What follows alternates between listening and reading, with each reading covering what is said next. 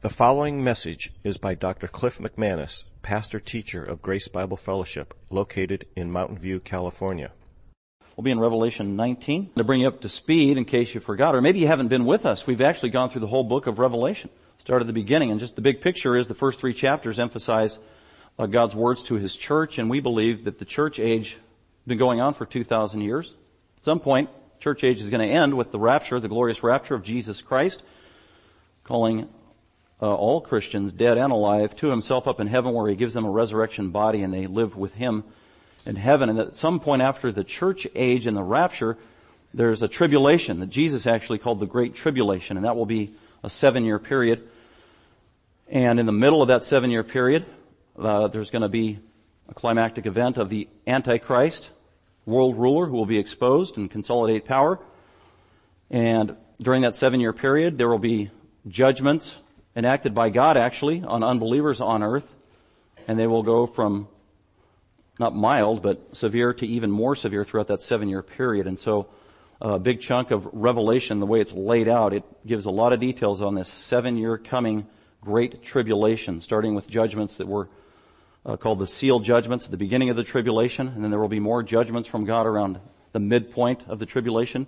Those were called the trumpet, the seven trumpet judgments, and then Recently, we've, we've been looking at the end of this seven-year tribulation period, uh, where God ups the ante of His wrath, really, on unbelievers on the earth against uh, all unbelievers, including the Antichrist, and He pours out His judgments in what are described as bowl judgments in the book of Revelation. And so that's kind of where we're at now. The end of the seven-year tribulation. The Antichrist has reigned supreme on earth and created much havoc and chaos persecuting believers wherever he can find them, even to the point of death. And so then last week we saw at the end of this seven year tribulation, God was going to put it to an end and bring justice and judgment to his enemies, but also relief uh, to those who believe on earth. And Jesus returns at the second coming, the glorious event we're looking to. And when Jesus comes at the second coming, He's going to rescue believers that are still living on the earth. And so we saw the second coming of Jesus Christ last week in Revelation 19, 11 through 16, where he literally comes in the sky and the whole world can see him at that time. Uh, like a flash of lightning and he lands, uh, at some point he ends up in Jerusalem and he will begin his reign as king of the earth. Uh, at that point, the, the coming of Jesus Christ. And so we're going to pick up in the chronology Uh, and so today we're looking at an event that happens immediately after Jesus returns to earth. This is a literal event. It's really going to happen. It's going to be physical. Jesus is going to return as a glorious, resurrected, majestic military leader and conqueror called the King of Kings and the Lord of Lords. He will land on earth and he will rule. He'll rule in truth, justice, and righteousness. And one of the first things he's going to do after he rescues and relieves his people who are being persecuted, he's also going to crush his enemies. And so the details of how he crushes his enemies is actually our topic of the day, Revelation 19, 17 through 21. And this has become known as the Battle of Armageddon. And I think that's an appropriate title. As a matter of fact, that's the title I chose for the sermon today, the Battle of Armageddon. And so we're going to go ahead and look at it. It's a real event. Let me read first as you follow with me verses 17 to 21. Just as Jesus returns lands on earth. And then this is what happens, verse 17. John, the apostle who's writing this book and receiving these divine revelations, continues and he says, And I saw an angel standing in the sun. And the angel cried out with a loud voice, saying to all the birds which fly in mid-heaven, Come, assemble for the great supper of God, in order that you may eat the flesh of kings, and the flesh of commanders, and the flesh of mighty men, and the flesh of horses and of those who sit on them and the flesh of all men, both free men and slaves and small and great. And I saw the beast and the kings of the earth and their armies assembled to make war against him who sat upon the horse and against his army. And the beast was seized and with him the false prophet who performed the signs in his presence by which he deceived those who had received the mark of the beast and those who worshipped his image these two were thrown alive into the lake of fire, which burns with brimstone. And the rest were killed with the sword, which came from the mouth of him who sat upon the horse, and all the birds were filled with their flesh. So this is the battle of Armageddon. It's a battle really like no other battle in the history of the world. There's parallels and there's differences. Uh, similarities to other battles in the world is that it's a real battle. It's really going to happen just as described here. It's not a spiritual battle that happens in the sky or in the ethereal, uh, non-physical world. This is going to be a literal physical war and battle that takes place. It's literally on earth. Uh, and there's great bloodshed as you see from the text, great violence that happens in this war. Those are the similarities. This war is going to be different than all other wars that have happened throughout the history of the world in that it's going to be the greatest war that has ever taken place in the history of the world. It's going to be World War Four or Five or Three or whatever it is, uh, the World War to end all world wars. Uh, so it's going to be unprecedented in terms of how massive, great, in terms of the implications of this war that is coming. War is always going on in Earth, by the way. There's never really a time for peace. Uh, recently, somebody was, I can't who it was, they were doing research. There's currently 11 wars going on in the world right now between nations. There's always war going on because that's humanity. They are sinful. And war is the result of sinful hearts. But this war is going to dwarf all other wars for two main reasons, and we're going to see the details of that. Uh, one of the reasons this is the greatest war of all time is because of who it involves. Uh, the text says, and other prof, uh, passages say that all the nations of the world are going to be involved in this war. There is not one nation, not one king on earth at that time that will be neutral which is what happened, has happened really throughout all history. Some nations haven't been involved in the world wars or you got your Switzerland out there and, oh, we're neutral. We're on base. Free. Uh, in this war, no neutral nations. Every nation on earth is going to be involved in this last war. And another thing that distinguishes this war from all others is the just rampant carnage that results from this war. Uh, it is devastating. It is explicit. It's stated in the book of Revelation. Um, there's going to be carnage, devastation, death uh, like never seen before. Earlier we saw in Revelation that uh, the blood was going to be splattering all over the course of 200 miles, said Revelation 14, from this war. Uh, so the carnage is going to be devastating. And literally, we're going to see there's going to be a battlefield with millions, possibly hundreds of millions of people who are slaughtered, and almost in an instant, uh, it's going to be a bloodbath. And that war is yet coming. So that's the Battle of Armageddon uh, some details I want to get from other passages. Uh, two to remind you of Revelation 14. Uh, we were reminded that this war was coming in Revelation 14 verse 17. Actually, starting at verse 18, it said another angel. This was just before the bowl judgments were poured out, and this was a prophecy that God gave John as kind of a preview of the coming battle, the battle of Armageddon. That's what it's talking about. So Revelation 14 is prophetic, it is proleptic, it's a preview of what is yet to come that is given more detail later in Revelation 16 and 19. And it says an angel gave this revelation. Uh, and John saw an angel, the one who has the power over fire, came out from the altar from which is up and in heaven, and he called with a loud voice to him who had the sharp sickle, saying, Put in your sharp sickle and gather the clusters from the vine of the earth, because her grapes are ripe. And the angel swung his sickle to the earth. This is God's judgment. And gathered the clusters from the vine of the earth and threw them into the great winepress of the wrath of God. God's going to pour out his wrath during this war, the battle of Armageddon, against his enemies on earth. Verse 20, and the winepress was trodden outside the city, outside the city of Jerusalem.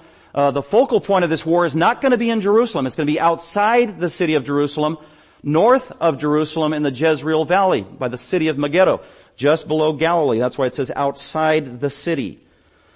And the winepress was trodden outside the city, and the blood came out from the winepress up to the horses' bridles for a distance of 200 miles is where this battle is going to take place.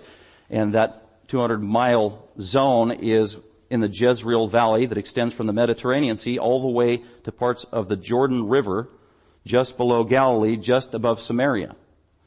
And there's a city there, historic city called Megiddo, and it lies right in the middle of this beautiful valley called the Jezreel Valley. And that's where this great battle is going to culminate that we're going to see described in Revelation 19. Then the Battle of Armageddon is explicitly stated. Now if you flip to Revelation 16 by way of reminder, uh, we saw in the seven bowl judgments that happened at the end of the Great Tribulation. Bowl 6 and Bowl 7 actually make reference to this battle, this, the Battle of Armageddon. Uh, it's going to be demonically inspired. Verse 12 of Revelation 16 says, uh, the sixth angel poured out his bowl upon the great river, the Euphrates. That's in the mid east, the Middle East. And the Euphrates water was dried up that the way might be prepared for the kings from the east who are going to go to this battle, the battle of Armageddon. And John says, and I saw coming out of the mouth of the dragon, that's the devil, and out of the mouth of the beast, that is the Antichrist, and out of the mouth of the false prophet, three unclean spirits like frogs, demons. The Antichrist will be demonly inspired, demonically inspired, as will the false prophet. Verse 14, and they're going to have a part in the culmination of this world war. Verse 14, for they are spirits of demons performing signs. The word for sign there is miracles. Real, supernatural miracles. Absolutely frightening. But Satan has that ability. Performing signs or miracles which go out to the kings of the whole world to gather them together for the war of the great day of God. The great day of God Almighty. That is the battle of Armageddon because John tells us that explicitly in verse 16. And they gathered them together to the place which in Hebrew is called Harmageddon or Armageddon. Armageddon. And that is the city I was talking about that's an ancient historic city, very well known, just below Galilee and above Samaria, north of Jerusalem. So John let us know that this battle is going to culminate here. And here this battle is described in Revelation 19, 17 through 21. So let's go ahead and uh, look at the details of the Battle of Armageddon. Uh, it's surprising how much information is not given. It's very cryptic in terms of what is given here by John. But he doesn't want to satisfy all of our curiosity. He just wants to give us, or actually this is Jesus giving us this information of everything simply that we just need to know. Uh, three things that I want to highlight about the Battle of Armageddon, uh, verses 17 through 21. Before I go to those three points, if you have a finger, you can flip back to Daniel chapter 7. One of the reasons John doesn't give us all kinds of details of the Battle of Armageddon is because a lot of the details are given in the books of the Old Testament prophets. Great detail. One example of great detail about some elements of the Battle of Armageddon are in Daniel chapter 11, verses 36 through 45. So I want to read that. Uh, just read through it real quick because it gives us a context, it gives us a background, and it gives some additional information of what's actually going to happen at this Battle of Armageddon. So keeping in mind, Jesus returns in the sky, He lands, His saints are following, He is in glory, He's in a resurrected body, He is the King of the universe, He lands, and then the battle commences. And it commences and happens and actually is over very quickly. But there are other precursor events that are happening that God is moving the nations around the world, like I said last week, like chess pieces, putting them in place over a period of years, really, to prepare for this quick battle that happens. And part of that preparation or the precursor events are described in Daniel 11, 36 to 45, and it involves the nations of the world at that time. Some familiar nations. For example, in verse 42 of Daniel 11, it mentions the country of Egypt. You ever heard of Egypt? Oh, they're just in the headlines and have been for four weeks in a row, not coincidentally. Not coincidentally. The supermajority of those who live in Egypt and are citizens there and are natives of there today hate the Jews. They're anti-Semitic. I don't know if you knew that. At least from the statistics and what we hear. That is not a coincidence. That is not by chance. And that's not insignificant. And there's great tumult and chaos happening in the country of Egypt. Egypt is mentioned three or four times in this passage about the details of the Battle of Armageddon. So let's go ahead and look at it starting at verse 36. 36 to 45, the main character here is the Antichrist, the world ruler at the end of the age, who reigns supreme and finally meets his demise at the end of the seven year tribulation. He is called in the beginning of verse 36, the King. It's the Antichrist. Then the King will do as he pleases. The Antichrist. He will exalt and magnify himself over every God, because he thinks he is God. And he will speak monstrous things against the God of gods, blasphemer. He will prosper until the indignation or wrath is finished. That happens at the end of the seven year tribulation. For that which is decreed will be done. God's plan is going to happen down to every last detail. That's what that means. Verse 37, and he, the Antichrist, will show no regard for the gods of his fathers. All traditions are thrown out the window. All religion is thrown out the window in preference for his man-made, self-appointed religion throw that out the window. Also, he'll throw out the window the desire of women, or one translation says the one desired by women. That might be the messianic hope. He just tramples on the messianic hope. Nor will the Antichrist show regard for any other God, for he will magnify himself above them all. He considers himself to be God. Verse 38, but instead he will honor a God of fortresses, so he's going to be a warrior, a leader of might. Might makes right. A God whom his fathers did not know, he will honor. So in other words, he's unprecedented. No one has ever seen a ruler like this in the history of the world, because he is literally satanically possessed and supernaturally empowered. He actually possibly even died and resurrected back to life. Unbelievable. He, uh, they, he will honor his God with gold, silver, costly stones, and treasure, so he's going to be crassly materialistic. Uh, verse 39, and he will take action against the strongest of fortresses with the help of foreign, a foreign God. He will give great honor to those who acknowledge him, and he will cause them to rule over the many, and will parcel out land for a price. And at the end time, okay, so at the end of the seven year tribulation, uh, the Antichrist is going to have problems. So he's wooed all these kings and allegiance to himself and all their loyalty around the world because he's got all this power. Uh, but at the end, they're going to kind of turn against the Antichrist. They had this loyalty, and now they're going to turn against him. So this thing is going to implode. This false uh, kingdom that the Antichrist has set up, and it's going to implode in the face of the Antichrist, and God's going to use it for God's good.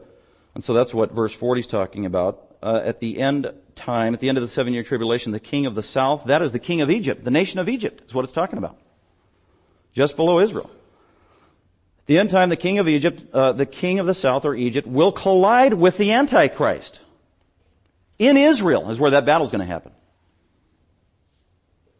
And the king of the north, north of Israel, will storm against the Antichrist with chariots, with horsemen, and with many ships and he will enter countries, overflow them, and pass through. And the Antichrist, he's going to have his forces, and he's just going to go through and just decimate uh, countries and nations at that time, at the end of the age. Once again, trying to consolidate power and stifle any uprisings against his rule. Verse 40, 41, he will also enter the beautiful land, that is Jerusalem. Many countries will fall at that time, but these will be rescued out of his hand. Edom, Moab, and the foremost of the sons of Ammon. Verse 42, then he will stretch out his hand against other countries and the land of Egypt will not escape, but he will uh, gain control over the hidden treasures of gold and silver and over all the precious things of Egypt. And Libyans and Ethiopians will follow at his heels. Verse 44, but rumors from the east and from the north will disturb the Antichrist. Rumors, what are the rumors? Probably that the Euphrates River has dried up and there's an oncoming army of 200 million men. Whoa. What a rumor. That was prophesied earlier in, in Revelation 16. Rumors from the east and from the north will disturb the Antichrist, and he will go forth with great wrath to destroy and annihilate many. And he will pitch the tents of his royal pavilion between the seas. He's gonna, he's gonna move his headquarters from Babylon for whatever reason between the seas. That's in Palestine in the beautiful land between the sea of the Dead Sea, or yeah, the Mediterranean Sea and the Dead Sea, which is right where the Jezreel Valley is, which is right where historically the city of Megiddo is. The Battle of Armageddon and he's to pitch his tent, and there's where his headquarters are to be for World War V.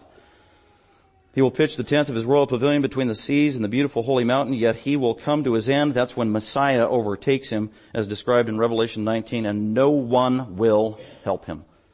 Again, this is prophetic. This is Daniel 500 years before Jesus came. This is 2,500 years ago, giving details about what's going to happen leading up to this battle of Armageddon. So with that background, let's go ahead and look at uh, these three points about the Battle of Armageddon as John describes them. The first point are the preparations for this great battle, the preparations for the battle. God's getting things into place. Now that's 17 and 18. John says, and I saw an angel standing in the sun. So there's this angel of God who's standing in the sun, which means the whole world can see him. It's conspicuous. It is not hidden. Clearly revealed. There won't be any question, that's the point. There won't be any question that the battle of Armageddon is upon us. That is very important because, you know, all, all throughout history, church history, for 2,000 years at different points when some evil ruler rose to power, either in the early church age or in the Middle Ages or the, during the times of Calvin and Wycliffe and Luther when Christians were being persecuted or even recently in the last 100 years with two world wars, Inevitably, inevitably, somebody in the church or the Christian community during those times of conflict, which are usually not covering the whole world, Christians will say, are we in the battle of Armageddon? Is the tribulation happening right now? Is the Antichrist alive and well on planet Earth? Is Gorbachev the Antichrist? He's got a mark on his forehead. No. Gorbachev is not the Antichrist. Uh, the Gulf War was not the Battle of Armageddon because the Battle of Armageddon is announced by a conspicuous, universally seen angel of God up in the heavens announcing that the Battle of Armageddon is upon us.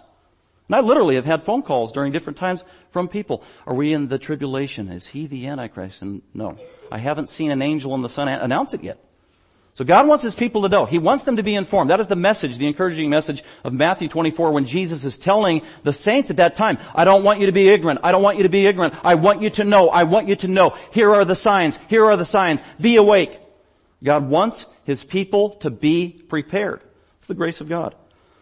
So to answer your question, we're not in the battle of Armageddon. We are not in the tribulation. The tribulation hasn't happened yet. And as some commentators would say, uh, the battle of, uh, they would say the opposite. They would say that the battle of Armageddon has already happened. It happened when the Romans sacked Jerusalem in 70 AD and blah, blah, blah, blah, blah. No. Doesn't fit the details of prophecy. So, getting back to verse 17 the preparations, and I saw an angel standing in the sun, and he cried out with a loud voice. Boy, that's got to be thunderous. An angel from God, from heaven, crying out at the top of his lungs. I guess angels have lungs. Saying to all the birds which fly in mid-heaven, these are literal birds. Jesus med- mentioned this in Matthew 24. Jesus mentioned this in Luke 17 when he was pre- talking about when he returns to earth, and he was talking about this great battle that was going to happen. And Jesus himself said that birds were going to gather vultures. Jesus used the word vulture. It was a more specific word. Vulture or eagle. The vultures will gather at the consummation of this battle. What do vultures do? They eat dead meat. And that's exactly what this is referring to. This, this is like a, a prophecy of what's going to happen about this battle. These are predictions of how it's going to result as Jesus meets head on with his enemies in this battle. And what's going to happen is this angel is calling all the, he's inviting all the birds of planet earth to come and fly Come to the Jezreel Valley. Come to Armageddon. And you will have a feast. Because literally at the end of verse 17, the angel says, come assemble. He's, those words are taken out of Ezekiel 39, 17 and following. Verbatim. Where an angel of God is calling to the vultures of the world to come and assemble and to eat and feast on human carnage. And that's what's going on right here. All the birds, the vultures of mid-heaven come, assemble for the great supper of God. What is the great supper of God? The supper of God is this battle. The supper of God is the battle of Armageddon. This supper is not a good supper. This supper is an ugly supper. It is a bloody mess. And it is specifically in direct contrast to that beautiful, blessed supper mentioned in verse 9 of the same chapter, the marriage supper of the Lamb, which will be a gracious celebration with no blood, but just the saints having beautiful communion and fellowship with the Lord Jesus Christ in glory. That is going to be a blessed event. We've already talked about that. In contrast to that is this supper for the enemies of God, the unbelieving, who willfully, knowingly resisted the gospel of Jesus Christ and willingly, knowingly made allegiance to the Antichrist and worship him as God and doing that by taking a mark on the wrist or on the forehead, calling him God. That is the supper. It is a supper of judgment. Verse 18. So these birds are called, these vultures are called to assemble at Armageddon in the Jezreel Valley at this battle because there's going to be great carnage, death, possibly in the millions, maybe even beyond that. Verse 18. And the angel goes on, come and assemble you vultures in order that you may eat the flesh of kings. I mean, this is just stunning in terms of how graphic the, this is PG-13, my fault maybe even worse than PG-13. But it is the Word of God. It's supernatural truth that the church needs to hear. Because it's reality. This is not fiction. This is really going to happen. And the terminology, again, this is taken right out of Ezekiel 39, the prophet. In order that you may eat the flesh of kings, and the flesh of commanders, and the flesh of mighty men, and the flesh of horses, and of those who sit on them, and of the flesh of all men. That's talking about all unbelievers on planet earth that are alive when Jesus returns. That refer, it's the same people that were called earth dwellers all throughout Revelation. Starting at Revelation 3.10 all the way to right here. Earth dwellers are people who think that earth is their home. They don't want heaven. They don't want Jesus. They're committed to Satan. They're committed to the Antichrist. And John calls them earth dwellers all throughout the book of Revelation. And they are loyal to the Antichrist. And here they meet face to face with the Lord Jesus Christ and they're going to pay the price of death by Jesus himself all men. So everybody mentioned in verse 18 is loyal to the Antichrist. The kings, the kings of the earth, all nations. And so these are the preparations. So the preparation really is a prophecy that uh, Jesus is going to win this battle. But it's going to be devastating and it's going to fulfill much prophecy. Ezekiel 39, Psalm chapter 2, many other uh, references, uh, Daniel chapter 11 to a T, to a T, Zechariah 14. There are so many Old Testament prophets that address this. We can't even look at all the passages, but it's all over the place. So if this is, if you're reading this as this is news to you and you're thinking, boy, this isn't very flattering or glamorous. Boy, this just spoiled my lunch. I don't know if I'm going to want to eat at the fellowship meal. Then I'd say, well, maybe you're not familiar with scripture enough in the Old Testament because it is, the Old Testament is replete with this truth about how world history is going to end the Battle of Armageddon.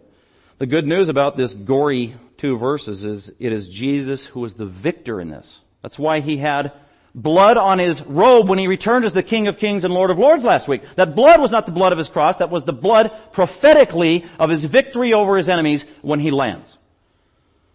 So those are the preparations. Let's go on to the, oh, one thing I wanted to say about the, the, the ancient city of Armageddon before I move on to point two, which is really interesting. Uh, Armageddon, as I said, was a real city. It still is a real city north of Jerusalem, just above Samaria, just below Galilee, in the Jezreel Valley. Uh, an ancient fortified city. It runs east to west for many, many miles. It is the most famous battlefield in the history of the world. Isn't that amazing? Because battles have been thought, fought in the Jezreel Valley and by Megiddo by countries all throughout history, including the Assyrians, the Canaanites, the Egyptians, the Greeks, the Israelites, the Persians, the Arabs, the Philistines, the Romans. Napoleon Bonaparte, when he was taking over the world, went through the Jezreel Valley. And with his hand, I guess, in his jacket, looked over it, standing five foot two, and said, wow, what a battlefield. I'd love to fight one there. Literally on record as saying that. Isn't that amazing? He just saw that that is the ideal battleground. And Napoleon Bonaparte, he was right. Because it is. So many encyclopedias tell us it is the most famous battlefield in history. The point is it's a literal place. It is real. This is really going to happen. This isn't some spiritual battle up in the heavens that you don't get to see. It's on earth. All throughout history in the Old Testament, there are battles that were fought and won there. From famous people we even know, like Gideon, who uh, overcame the Midianites in that battlefield. Jehu, who overcame Jezebel. Remember her? In that area. Josiah who died in battle there, the, the, the king, the boy king. Barak who overcame Sisera in battle there according to the book of Judges. So historically we know that many battles happen there and God's going to culminate world history with a battle right there, the battle of Armageddon. It is true, it is real, it is historical, you can count on it, it is going to happen just as God said. These words are true, says Revelation 19 verse 9. These are the true words of God. Let's go on to point number two preparation for the battle and now the participants in the battle, verse 19. John says, and I saw the beast. Okay, so that's the Antichrist. He will be spearheading this battle. He, he's gonna put up his tent there for whatever reason in the Jezreel Valley, according to Daniel chapter 11. We saw that. So the Antichrist will be there. Uh, the kings of the earth will be there, at least those that are still loyal to the Antichrist at that time. The kings of the earth. This is a universal battle. This is a world war in the literal sense of the term. Not only the kings of the earth, but all their armies. We also know that the uh, false prophet is going to be there because that's mentioned in verse 19, false prophet, who's uh, the the minister of propaganda on behalf of the Antichrist. That's what the uh, false prophet will be. So they will be there. And we don't know exactly why or how they know that a battle is about to ensue, but they do know that Jesus Christ has returned claiming to be king. And in the same way when Herod, who called himself a king, and he was also a, a, false king and a sinful king, was a very jealous king, and when he heard that a messianic king was in the area, possibly usurping him, Herod got insanely jealous, and it just drew him to the point of bloodshed, didn't it? Insane. And that's exactly what's going to happen with the Antichrist. He can't handle a competitor, and so he's going to have sword drawn, Bring it on, King of Kings. I'm ready for you. At least so he thinks. He's just blinded by sin, lust, and pride. But that's who's, so you got the bad guys and the good guys, the participants in this war. So the bad guys, the Antichrist, uh, the false prophet, which scripture tells us they are going to be demonically inspired and empowered at that time. The kings of the earth and all of their armies.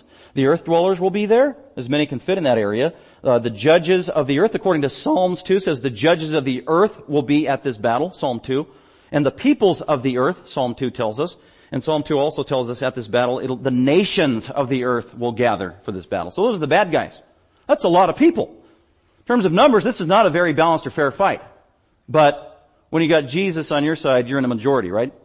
And majority wins with Jesus on their side. So the good guys in this battle are Jesus himself, King of Kings and Lord of Lords, because it says in the verse, middle of verse 19, beasts and kings, they're there, they're assembled to make war against who? Against Jesus, the one who is, is riding the white horse, the one who just landed, the King of Kings and Lord of Lords, and his armies behind him, which were redeemed, glorified Christian saints are also there, probably as witnesses because the battle happens so fast. But also with them, according to Matthew 24, are Jesus' angels, his holy angels who came with him. Zechariah 14 also tells us that the holy angels will come with Christ at this battle. And Zechariah 14 is very specific that the Lord Jesus Christ will make war with the nations. And he will come upon them and he'll just gonna wipe them out. So those are the participants of this battle. What a, what a scandalous thought in verse 19 that Jesus is to make war with someone. I thought Jesus was a pacifist. I thought Christians were pacifist. I thought the Bible was strictly pacifist. Mm, nope, not in this passage. Uh, so let's go ahead and look at it. Uh, the details in 20 and 21, and that is uh, final point. Point number three is the punishments from the battle, the results of this battle.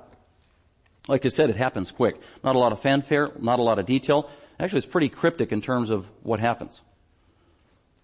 There's a battle, it's ready to happen, boom, it's over. And there are winners and losers. And that's what you see in uh, 20 and 21. The results are the participants, I mean the uh, punishments from the battle. So the enemies get punished by Jesus himself. And so look at the consequences of this battle. Verse 20. Here's how the battle happens. So you can imagine uh, Jesus is either just about to land or he has already landed Jerusalem and created an earthquake in Jerusalem that probably reverberated throughout the entire earth, which probably woke the Antichrist up. Whoa, I've got a competitor. And he's ready for this battle and he calls all his henchmen and all the nations and they gather in the great battlefield of planet Earth in the Jezreel Valley, headquartered at Megiddo and the Antichrist probably has sword drawn. Ready, I'm ready for you, Jesus. And the false prophet. And then all of a sudden, Jesus comes out of the sky and just boom, squash, and it's over. It's not really a battle at all. Every time I read this, I think of The Wizard of Oz. I know that was before I was a Christian, but anyway, I love that movie, The Wizard of Oz, where uh, the witch sends all of her henchmen and her armies to go get Dorothy and the Scarecrow, and they and they can they're flying monkeys and they come down and they grab the scarecrow and they snatch him up and take him away alive. That's exactly what's going on right here. That's probably where the Wizard of Oz got that story, by the way. Because when Jesus returns and comes down, he doesn't kill the Antichrist, and, I mean literally squash him. He doesn't kill the false prophet. He kills a lot of people, but he does not kill the Antichrist or the false prophet. It says he comes down, and the terminology is graphic, and it is aggressive terminology because it says uh, that Jesus seized them, verse 20. The beast was seized, whether it's by his angels or Jesus himself. But he comes down and just snatch, seizes the Antichrist, snatch, seizes the fall, lops off his head. That's how you kill a snake. Cut off the head, boom, it's over. And that's what God does. That's how he wins this battle. So he doesn't kill the Antichrist yet. So the beast was seized. The beast was snatched. The, the beast was taken prisoner by God himself. That's how it ends. Not only the uh, Antichrist, but also with him, the false prophet is also seized or snatched. Which false prophet? Well, the one who performed the miracles in the presence of the Antichrist. These were real bona fide miracles. That's kind of scary. When you've got somebody with that who is possessed by Satan himself and they have supernatural miracle working power at their disposal, that is frightening. That is like entrusting some maniacal, bloodthirsty nation of the earth with nuclear weapons. Which is, could be an imminent threat. But that's what's going on here. The false prophet who performed the signs in his presence by which he deceived, he used these miracles to deceive people all over the world and to gather a following and he was successful. Deceived those who had received the mark of the beast and those who worshipped his image. They worshipped the Antichrist. So they were guilty of rejecting the true gospel and guilty of blasphemy and idolatry and worshiping a man and worshiping Satan himself. They are culpable. Their judgment is deserved. There is no ignorance here. God is a just God. God is a gracious God. We've seen throughout Revelation how God kept giving opportunity after opportunity of the grace of God, the forgiveness of God, the wooing of Jesus Christ. Come and be saved and come and be saved. And even during the time of the seven bowls, God sends out uh, an eagle to declare the eternal gospel of God. Come all who will and be saved. The very last hour, at the eleventh hour. God is the God of the eleventh hour, isn't He? We know that from the thief on the cross. Breathing his last and finding the grace of God. And then immediately, boom, catapulted into heaven when he died. So these people willfully rejected the grace of God. As a matter of fact, many of them we saw in Revelation, they knew what they were doing because they raised their hand when they saw the judgments and they cursed God. You're doing this. Unbelievable defiance, but that's the hardened human heart. So, God snatches up the Antichrist. God snatches up the false prophet, which probably leaves the rest of their army in a daze and a malaise and in total confusion. They don't know what to do. You've taken our leader. You've taken our leader. What do we do? And look what happens in the middle of verse 20. These two, the Antichrist and the false prophet, were thrown alive into the lake of fire. The lake of fire, according to Jesus, is eternal hell, the second death. Did you know that probably right now no one is in the lake of fire? Because Jesus said the lake of fire was created for the devil and his angels. And then later we're going to see in Revelation 20 where all of humanity throughout, that has lived all throughout history is going to be raised from the dead, given a physical body, and those who have never believed, who rejected Christ, they are going to be for the first time thrown into the lake of fire, which burns forever and ever, which is the second death. So the lake of fire is eternal hell the final, permanent, eternal hell. And the first two people, or the first two beings to go into the lake of fire isn't Satan, aren't angels, it is the false prophet and the Antichrist himself. And they are thrown, notice, the terminology is very specific. They are thrown alive into the lake of fire. Revelation 20, we're going to see they are in the lake of fire for 1,000 years. Literal years. 1,000 years according to Revelation 20. And then it says, at the end of the thousand years, others are thrown into the lake of fire where the Antichrist and the false prophet are present tense, still alive and living, consciously in the eternal lake of fire. So they're thrown alive in the lake of fire and they stay alive in the lake of fire, eternal torment, experiencing the wrath of God for rejecting Jesus Christ. That is the holy justice of God. Well, where do people go now that die and reject Jesus Christ? Well, they don't go into the eternal lake of fire. They go into what the New Testament calls Hades. It's used 11 times. Hades. It's used 11 times consistently, by the way. Where people go who reject Jesus Christ. Hades. Uh, the Old Testament many times refers to Hades as the grave or the place or the abode of the dead, but the New Testament is more specific. So if somebody is an unbeliever and they die right now, their soul immediately goes into Hades. And it is a place of torment. It is a place of judgment. Uh, Jesus tells us about it uh, explicitly and specifically in the, the Gospel of Luke. That is not a parable. That's a real story because Abraham is in the story and Abraham is a real person. He is, and paradise is a real place, the bosom of Abraham. And the man in that story has a real name and a real profession.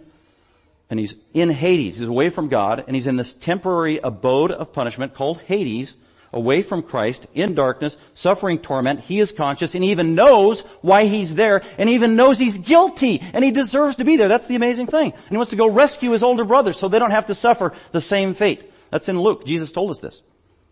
So that's where people go when they die apart from Christ today. They go into Hades. Believers, people who know Jesus Christ, who die, as soon as they breathe their last, their soul goes immediately into paradise because that's what Jesus said to the thief on the cross. This day you, t- truly I say to you, this day you will be with me in paradise. Where's paradise? Second Corinthians, Paul told us that paradise is heaven. That's what he called it. Where's heaven? Wherever the immediate presence of God is. Wherever the immediate presence of Jesus is. In glory. So paradise is heaven. So anybody that's a believer that dies right now in this life, immediately they go into the presence of God in paradise in glory, awaiting their final resurrection body someday. But it's perfect peace. It's a glorious thing. So if you've had a dear loved one, a relative, a friend who has died that was a Christian, I was just telling somebody today, I think, that uh, I had a good friend who died of cancer and we prayed for him for two years and he didn't get healed, but he got healed when he went to heaven. He doesn't have a tumor anymore. He's fully conscious and he's in the presence of God. That's an amazing thing. It's a new way to look at healing. Totally, fully restored in the glory, glorious presence of God in Jesus Christ, in paradise, in heaven. That is your fate, Christian, the moment you leave this life. Heaven is not your, I mean, earth is not your home, but heaven is your home. So that's the lake of fire, verse 20. So they are thrown in the lake of fire. They will be there for 1,000 years alive. Verse 21. So after those two are taken care of, it says, and the rest that were gathered there in that battle, on the battlefield of, so you've got hundreds, possibly thousands and thousands who are gathered there, and you've got Jesus the warrior, Jesus the king, Jesus who has a sword for judgment, a rod of iron. What happened to those enemies? It says the rest were killed with the sword. Wow. The Greek word is killed, slaughtered, put to death in war. Very graphic. Who did it? Well, the rest were killed. The rest of the enemies, these followers of Antichrist, they were killed with the sword which, which, what sword? Which came from the mouth of him who sat upon the horse. These people were killed or are going to be killed by Jesus. Again, what a scandalous, stunning, mind-boggling thought that confronts the way humanity thinks and the world about Jesus. That someday Jesus is going to kill or massacre thousands of people, but these are his enemies. These are also enemies of his people. These are people who slaughtered and persecuted and murdered his people for seven years on earth. And they did it in celebration, if you recall, when they slaughter the two witnesses in Jerusalem and they don't bury the bodies of these godly men and they leave these bodies desecrated out on the street for everybody to publicly view for three days, probably at that time, televised all over the world and they're celebrating in jubilation the dead body of two faithful saints to Jesus. So these are not ignorant, innocent, sinful people. They were willfully disobedient, have rejected God, and they've got what's coming to them from the justice of God, and that's who's killed.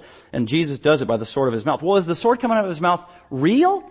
Well, I think it's, they are executing, killed by the word of God. The word of Christ. And it's supernatural. How does that work? I don't know. God is beyond me. God is bigger than me. God is amazing. God is eternal. God is infinite. God is all powerful. God does things I can't understand. God says and does things that hurt my brain. So I stop thinking about it and I just believe Him. And that's what happens here. Jesus kills all these people and executes his righteous authority and judgment with the word of his mouth, the sword of his mouth. Well, can God do that? Absolutely. Genesis chapter 1, God created the entire world with his word, right? And he created the entire world and universe with his word out of nothing. Can you imagine? And God said, boom, it was there. And God said, boom, it was there. That is the power of Almighty God. Jesus has that same power because Jesus, with the Father, created the world out of nothing with his word. Other, another amazing, other amazing things that God did through the Bible with just His Word. How about when God parted the Red Sea with just His Word? A proclamation of truth and boom. Red Sea, dry land. How about Jesus himself with just his word? Lazarus, come forth. And a man who had been dead more than three days instantly came back to life. Isn't that amazing? That is the word of Jesus Christ. That is the power of his word. Creative words of power, judgmental words of power. And by His word, Jesus, hush, and calms a storm. Amazingly, supernaturally. That is unthinkable power. That is the power of God. That is the power of Jesus' word. And if we, we look to the Old Testament as well as the New Testament, we know God has said, my word is a hammer that smashes. So His word is judgment. He also says, my word is like fire that burns. So the Word of God burns and purges and purifies. That's that judgmental component to God's powerful word. Jesus' powerful word. And also scripture goes on to say that God's word, Jesus' word is like a sword, right? And what does a sword do? It is used in judgment. It is used to pierce. And that's the way it's used here. So this is the powerful word of Jesus Christ. It is absolutely amazing. And all of creation is subject to the obedience of his word and every command. And the rest were killed with the sword which came from the mouth of Jesus, the glorious, majestic, not just the lamb, but also the lion of him who sat upon the horse. And all the birds in fulfillment to prophecy in Ezekiel 39. And also right here, we saw earlier, the result of this war is everybody is decimated. All the enemies are killed, killed almost instantaneously, instantaneously by God's powerful word through Jesus Christ. And there is carnage for miles and miles and blood for miles and miles up to the horses' bridles as Revelation 14 told us, for 200 miles long as Revelation 16, 16 told us. And all the birds were filled with their flesh. And then that's when the supper of God happens and all these vultures from all over the world literally converge on that spot. And that is the battle of Armageddon. Wow. So what do we do with that, Pastor? Yeah, that's a good question. I had the same sobering thought. Well, what do you do with that? Well, as always, you believe it, right? That you respond in faith and you believe it. This is the truth of God. These words are true. Revelation 19.9 told us and we've got to believe it. Uh, we also rejoice in this, that Jesus, when He said, vengeance is mine, I will repay, says the Lord. All wrongs will be done right when Jesus returns.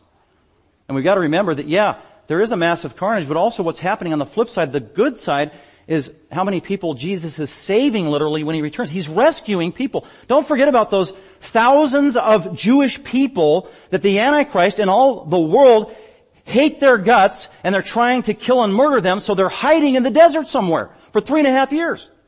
And finally they can come out of the rocks and come out of the desert and live and find refreshment and embrace Jesus Christ their King, the one whom they have pierced, their beautiful, precious Savior. Let alone all the other people living on the world that have been in hiding, who are believers, are rescued by Jesus' return. He's always a Savior, isn't He? Always a Savior for His people. And another practical implication of this is just to be reminded to balance our thinking of Jesus. Because so many times, and I am guilty of this as a Christian, we have such a, a casual view of God and Jesus. God is my buddy. The man upstairs. What a, what a terrible thought and phrase. How disrespectful. How irreverent, almost blasphemous. The man upstairs? Who, who are you talking about? You're certainly not God. The glorious, the all glorious God, who's, yes, he is a savior, but he's also the judge, right? So we, we, this is a good time to be reminded of the holiness of God. We worship him in fear and reverence, says the book of Peter.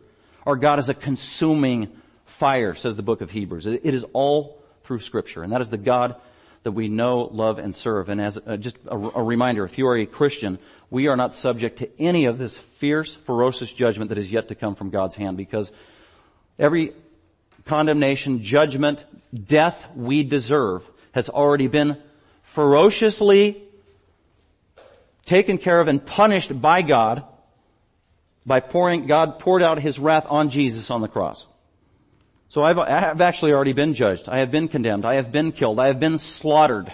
I have been put to death when God the Father punished Jesus on the cross. And now that all that's left for me is the forgiveness of Jesus Christ and eternal life. That is the glorious gospel. With that, let's go ahead and pray and thank the triune God. Father, we do thank you for our time together. Thank you for the opportunity for finite people uh, to worship you, an infinite God. Thank you, Holy Spirit, for making that possible. Thank you, Jesus, as the high priest for making that possible. And thank you for your gospel, which changes lives and makes that possible. Thank you for the reminders and the truths of your word, God. With these sobering truths about the battle of Armageddon, uh, balance out our perspective of who God is. We have a correct uh, attitude towards you, God. We, we love you. We are intimate with you, and yet we fear the fact that you are a holy God and count it a great privilege to know you personally as your children through the adoption of our blessed Lord and Savior, Jesus Christ. And in His name we pray. Amen. Thank you for listening. Dr. McManus is an author, seminary professor, and pastor teacher of Grace Bible Fellowship. For more information about Dr. McManus, other messages, or resources, please visit gbfsv.org or call us at 650 630 0009.